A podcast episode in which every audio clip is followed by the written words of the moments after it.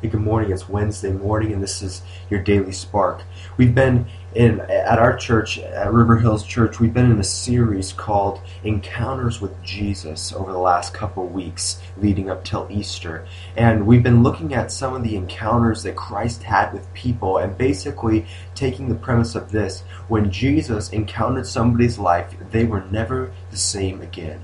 And this happened over and over throughout the scriptures, and. Uh, it's no different from this the the person that he encounters at the beginning of chapter 3. It's a man by the name of Nicodemus, and Nicodemus was uh, a Pharisee, and he was on the Jewish council, but he wanted to know uh, more about Jesus. And so he comes to Jesus at night, and he's kind of investigating Jesus, but he doesn't want his other Pharisee buddies to see that he's asking questions of Jesus and, and stuff like that. So he comes and kind of sneaks to Jesus at night, and he has an encounter with Jesus, and Nicodemus's life was never the same again.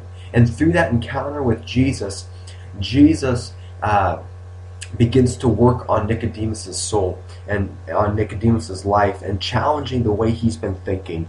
And he goes through uh, an interaction with him, but we're going to kind of drop down a little bit further and he he says he kind of because Nicodemus is like I don't understand the things you're telling me, and Jesus says you're Israel's teacher and you don't understand these things, but check out what Jesus says uh, in starting in verse 13 of chapter 3 he says this no one has ever gone into heaven except the one who came from heaven the son of man talking about himself. Just as Moses lifted up the snake in the desert so the son of man must be lifted up, that everyone who believes in him may have eternal life. Isn't that such an interesting thing? He's talking to a Pharisee, a person who knows Israel's history like the back of their hand, and he uses an example from the history of Israel to explain to him what he is. Check it out. Moses, he's talking about this, and he says, Just as Moses lifted up the snake in the desert, so the Son of Man must be lifted up. What happened in the Old Testament was this.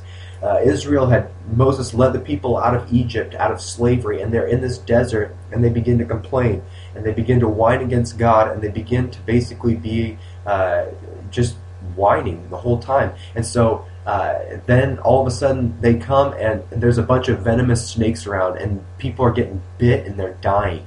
And so what Jesus or what what God said to Moses and said, Hey, I want you to make a snake, carve a snake, and put it up on a pole. And if anyone is bitten, if they look at that pole that's been lifted up, it's been raised up, they're going to live. Now, let's think about that in relation to Jesus. And he says, The Son of Man must be lifted up just like that, that anyone who believes in him must have, uh, will have eternal life. Jesus Christ must be lifted high so that the world can see. Because anyone that looks at Jesus Christ, anyone who, who encounters Jesus Christ, anyone who looks to Him eh, for the problem that they have, if people begin to look at Jesus for the, for the venomous snake bites that they have called sin, and if they look to Him, that they may have eternal life, that they trust in Him they may have eternal life. If they give their life to them, then he may, they may have eternal life. It reminds me of the scripture that says, And I, if I am lifted up from the earth, will draw all men to myself. I love that passage of scripture. And it's basically to me saying, listen, all I have to do as a Christian is lift Jesus high so that the world can see him. And God, Jesus is going to draw men to himself. I don't have to know all the words. I don't have to know all the things about evangelism. I just have to lift Jesus high, and He will draw people to Himself. Isn't that encouraging? Then Jesus says, Lift me up high. Just put me up there. And people, eh, when they're dealing with their sins in their life, if they look to me, they can have eternal life. If they trust me, if they give their life to me, they can have eternal life. But you guys have to do the part of getting me up there. You have to lift me high so that the world can see me through you.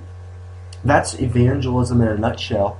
That's what we ought to be doing as Christians is just in our lives each day lifting Jesus high so that the world can see him. And then people will be drawn to him. Isn't that so cool? I just think that's such an encouraging thing. So I encourage you guys as you go through your day today, your challenge is this. Just focus on lifting God high in your life. Lifting him above everything else so that people can see him in you and be drawn to Jesus.